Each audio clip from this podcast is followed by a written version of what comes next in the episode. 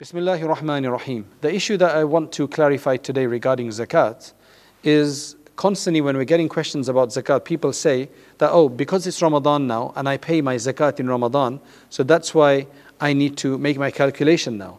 So, what I want to mention is that zakat, uh, Ramadan cannot be your date, as in Ramadan in general cannot be your date.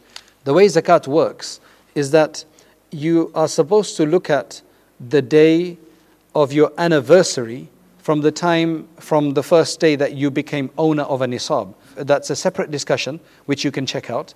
But the main thing is that you have to fix one day. There has to be one day that's fixed, which should be based on the day that you originally became owner of a nisab. For most people, they can't remember that day, so they've basically prorated it to Ramadan. So if you can't remember the day, then that's understandable that you've got the day in Ramadan. But you can't have all of Ramadan because it's possible that you may have maybe a lot of wealth, assets on the second of Ramadan, and then you have to spend it. Right? You bought a lot of Eid gifts or whatever, and then you say, Well, I'm going to take the 29th day of Ramadan, I'm going to look at my assets on that day. So you can't fluctuate like that. There has to be a fixed day which you look at every year.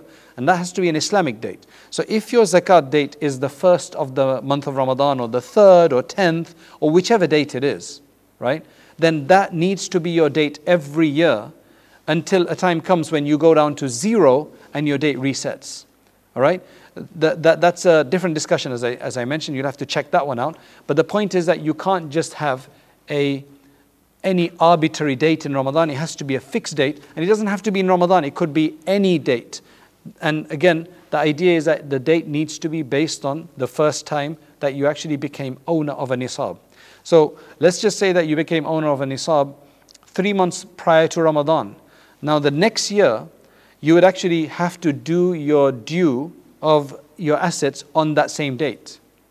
Now, you can maybe delay to pay until Ramadan if, it, if, if you can't find anybody to pay, but then it's better to always pay in advance. So remember, make sure that you, your date is the same every year, the Islamic date, and that's the day that you look at your value because the way zakat works is the day before my date is due. So if today is my date of zakat, my anniversary, and yesterday I inherited a large amount of money, today I would have to pay zakat on that money as well.